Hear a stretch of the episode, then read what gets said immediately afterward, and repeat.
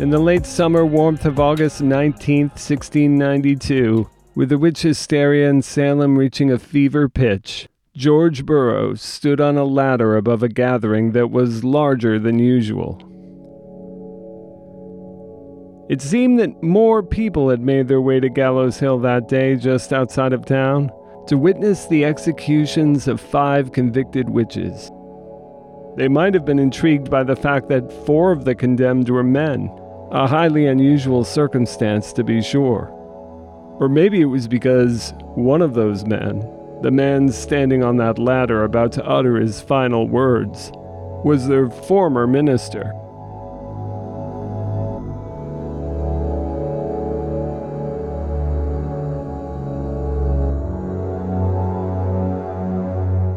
After these grisly executions were accomplished that day, a total of 11 people had been put to death in Salem for the crime of witchcraft in just over two months. It was a strange and gruesome summer, and the witch hysteria had grown into a major crisis. Sadly, it was not over yet. More executions would come in the weeks that followed.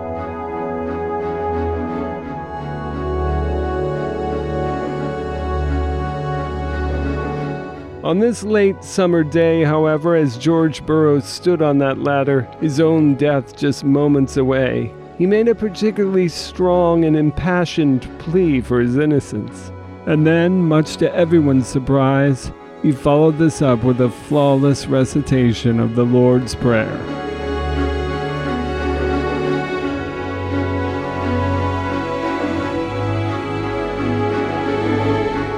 There was a strong belief at the time that a true witch would be incapable of reciting the Lord's Prayer. In fact, John Willard, another condemned man that day, who must have been standing nearby when Burroughs spoke, had fumbled his own rendition of the prayer when he was asked to give it by his examiners months earlier. Many of those gathered at Gallows Hill were stunned as the prayer effortlessly flowed from Burroughs' mouth. It was even reported that a few of them were brought to tears and began pleading for mercy for Burroughs. He must be innocent, they thought, since he was able to utter the prayer. But the sheriff and the hangman were apparently unmoved by these shows of emotion. Compelled by their duty to the law, they carried out their gruesome task, and moments later, Salem's 42 year old former pastor was no more.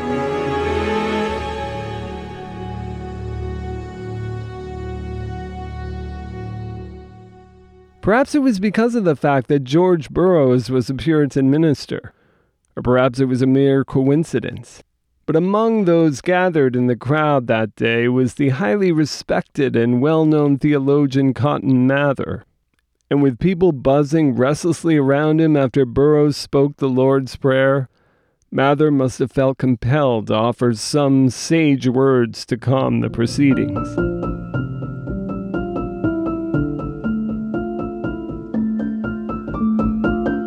Rising upon his horse, the Reverend reassured his fellow spectators by reminding them that George Burroughs had not been an ordained minister, and that, quote, the devil has often been transformed into an angel of light.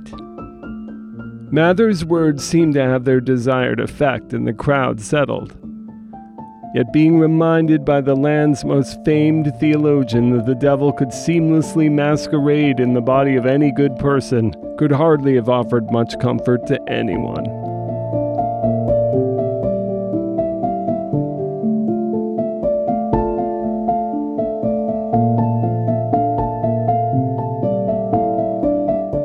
In a story filled with strange and unusual characters, George Burroughs' story is among the strangest of them all. The details of his early life are hazy.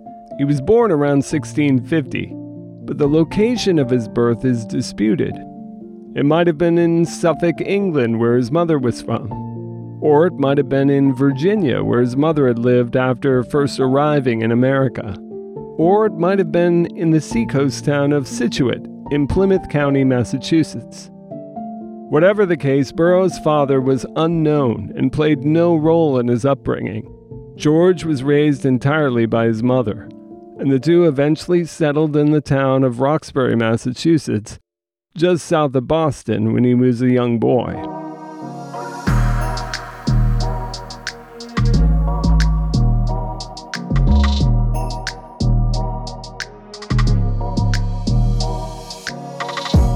As a teenager, Burroughs attended Harvard College, which had been founded three decades earlier as the first institution of higher learning in America, largely to train Puritan ministers.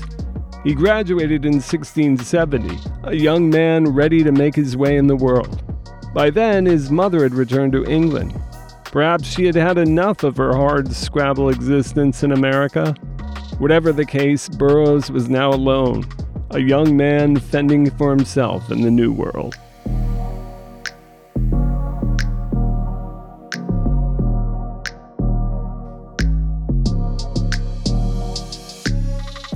A few years later, in 1673, George Burroughs married Hannah Fisher, who was from Dedham, a town located just a few miles south of Roxbury. The following year, perhaps unexpectedly, the couple made their way to Falmouth, Maine, along Casco Bay, in what is present day Portland. This is where Burroughs took a job serving as a pastor at a small church in this frontier community.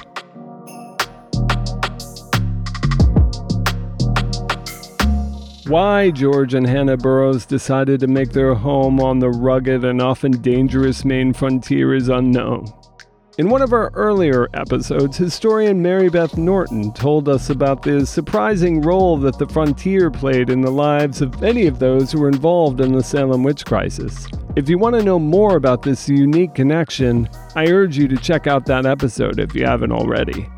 In spite of the initial hardship of living on the frontier in Maine, an area that was often known as the Eastwards in the 17th century. By the time the Burroughs arrived in the 1670s, a number of English and French settlers who had made their fortune in the region, mostly by taking advantage of its abundant resources, particularly in timber, had softened the edges of this difficult place. But the decades long encroachment of white settlers into the traditional lands of the Wabanaki people stoked tensions that seemed certain to boil over.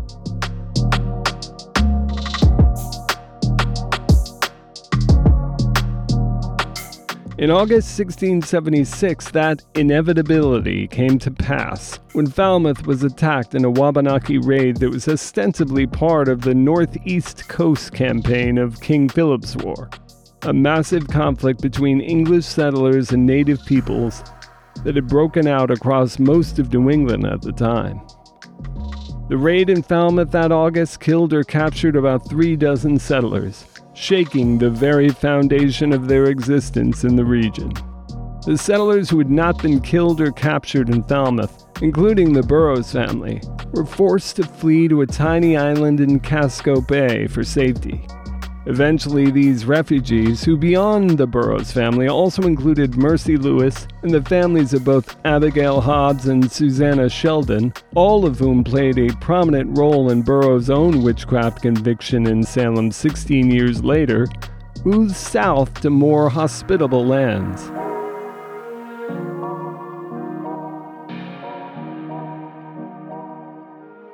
The Burroughs family settled first in Salisbury, Massachusetts, near the present day border with New Hampshire. And not long after, they made their way to Salem Village, when George Burroughs was hired as minister of the church.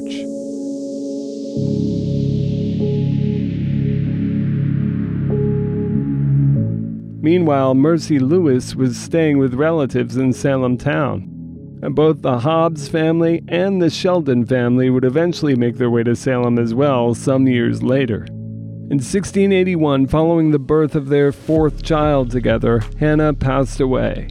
And Burroughs, who often struggled to receive his pay as minister in Salem Village, borrowed money from Captain John Putnam, a member of one of the village's most prominent families, for her funeral. This was perhaps the clearest indication that Burroughs' tenure as pastor, like those who served before and after him, was not so smooth. The fact was, being the minister at Salem Village Church was not for the faint of heart. Factional squabbles, land disputes, and a variety of other secular issues regularly spilled over into the church's business. And more often than not, these disputes seemed to lead to the minister not being paid. That's exactly what led the village's first preacher, James Bailey, to quit after only a few years on the job. Ultimately, Bailey left the church altogether to become a doctor. George Burroughs' tenure at the church was even shorter than Bailey's. By 1683, he had married his second wife, Sarah Ruck, and he was ready to leave the chaos of Salem Village behind.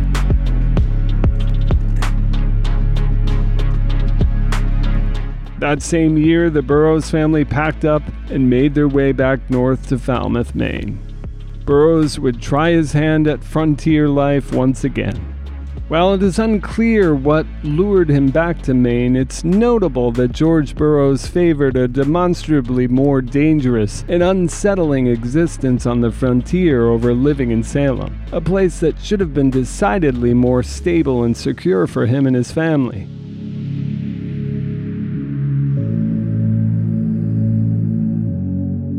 As a notably private man, Burroughs must have bristled at the bickering and backbiting that he must have experienced on a regular basis in the village. Perhaps he thought that he would find peace in the solitude of the frontier. Maybe he would find it strangely comforting that he and his fellow settlers would have to concern themselves about real threats to their safety rather than the frivolous perceived threats that he must have so regularly encountered at the helm of the church in the village. For whatever reason, like so many others who had once lived on the Maine frontier, Burroughs returned there, despite the obvious dangers.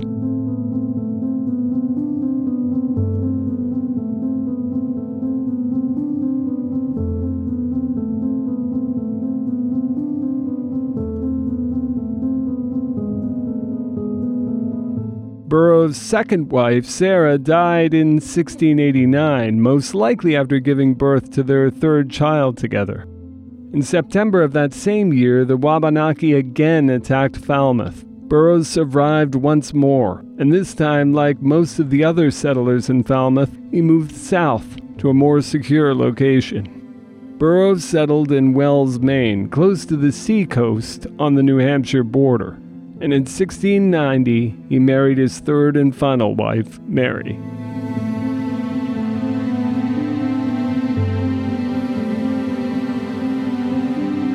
By the infamous year of 1692, George Burroughs was still trying to make his way in Wells, Maine, when on April 30th, Salem residents Jonathan Walcott and Thomas Putnam filed a complaint against Burroughs and five others on behalf of their daughters, Mary Walcott and Ann Putnam, as well as Mercy Lewis, Susanna Sheldon, Abigail Williams, and Elizabeth Hubbard, all of whom claimed to be afflicted. Others would soon join in, including Abigail Hobbs.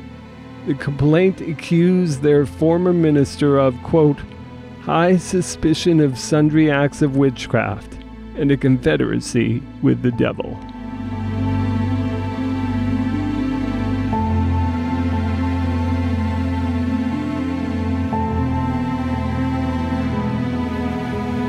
George Burroughs was arrested by marshals who had traveled some 70 miles due north from Salem to take him into custody.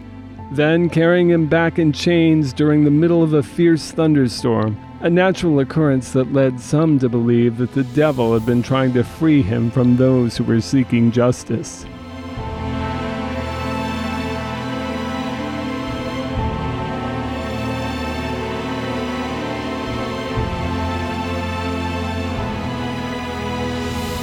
So, why, seemingly out of nowhere, had the former minister of the Salem Village Church gotten caught up in the witch hysteria in Salem? After all, George Burroughs had been living far away from the town for nearly a decade. What was it about this man that raised so much suspicion among an already paranoid collection of people?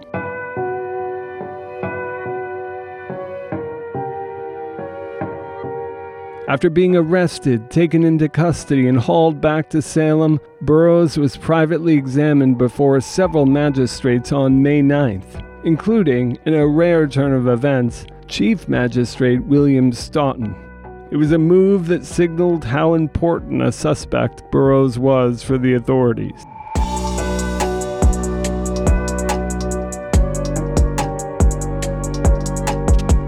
Unfortunately for Burroughs, his answers to their questions only fueled their paranoia further. When the magistrates asked Burroughs when he last took communion, he was unable to recall. Burroughs also admitted that only the oldest of his several children had been baptized, both highly unusual circumstances, particularly for a member of the clergy. When Burroughs was questioned about a rumor that his home in Maine was haunted, he explained that it was not, except for the toads, a creature that many people at the time believed served as a familiar or an animal given to witches by the devil to help them carry out their evil deeds. Burroughs denied the magistrate's accusations about mistreating his wives and forcing them to swear not to speak about him to others. Clearly, they seemed to think that their former minister had something to hide. When the afflicted girls were eventually brought into the examination room with Burroughs, they became, quote, grievously tortured. Both Susanna Sheldon and Ann Putnam claimed that the apparitions of Burroughs' two deceased wives appeared before them and told them that they had been murdered by their husband. Additionally, they claimed to see the ghosts of the wife and child of Reverend Deodat Lawson, the minister who had succeeded Burroughs at the Salem Village Church. Many of the afflicted girls also claimed that Burroughs had given them poppets, tiny dolls that many in paranoid stricken Salem feared were used by witches to torment others. Mercy Lewis, who knew Burroughs from their days on the frontier and for a time even worked as Burroughs' housemaid, claimed that he, quote, carried me up an exceedingly high mountain and showed me all the kingdoms of the earth, and told me that he would give them all to me if I would write my name in the devil's book.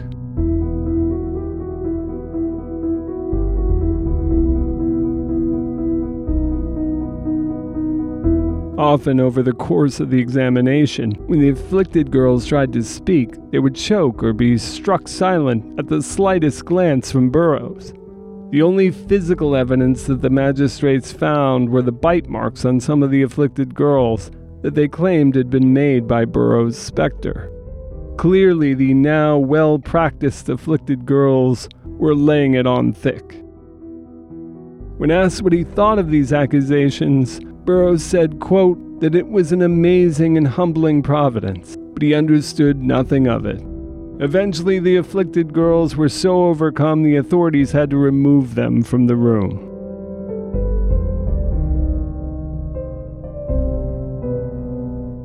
At George Burroughs' trial before the special court of Oyer and Terminer in early August, much was made about his unusual strength. He was a small man, Yet witnesses claim to have seen him effortlessly lifting heavy kegs of molasses and carrying a large musket with only a lone finger. How could this be possible without the assistance of the underworld, they thought?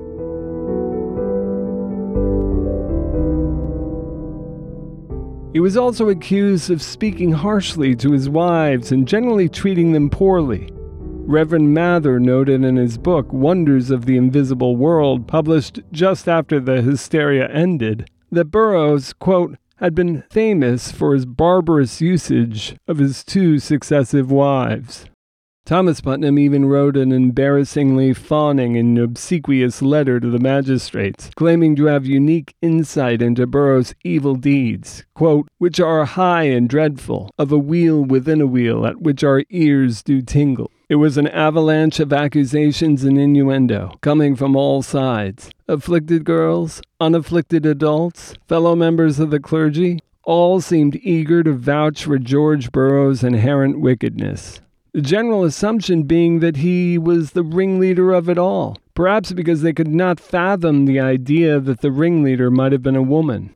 For many, it seemed the vision of Burroughs lording over a collection of witches fit neatly into their perception of what was happening in Salem that year. While he was hardly a stereotypical witch, for whatever reason, George Burroughs' so called evilness seemed like a foregone conclusion to many in Salem. But like so much about this story, there are more questions than answers.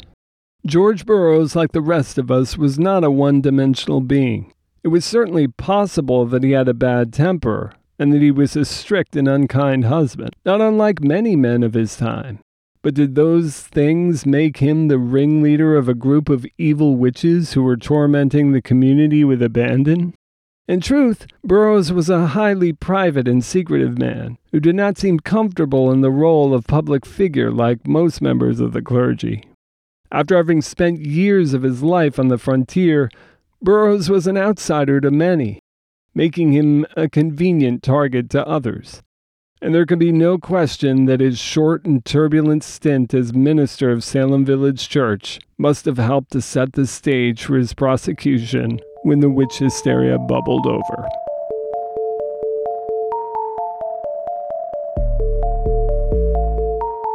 George Burroughs' fate had been sealed by the time he was taken into custody by the marshals in early May. The judgment had been made even before the justices had passed down their decision. Perhaps they saw Burroughs as a convenient ringleader, a fallen clergy member who had sold his soul to the devil. Whatever the case, George Burroughs seemed to be among the most prominent scapegoats of the entire crisis.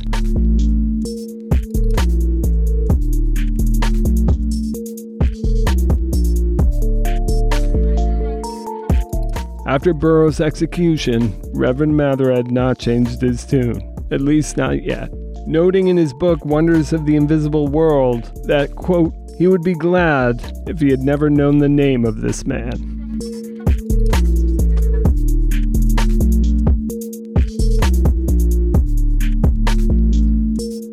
The case of George Burroughs illustrates how our own desire for justice in the midst of a crisis often supersede our notions of rationality. It's a tragic lesson that remains elusive to us even to this day.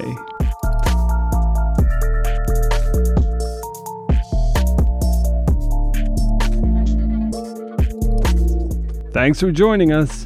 We'll see you next time.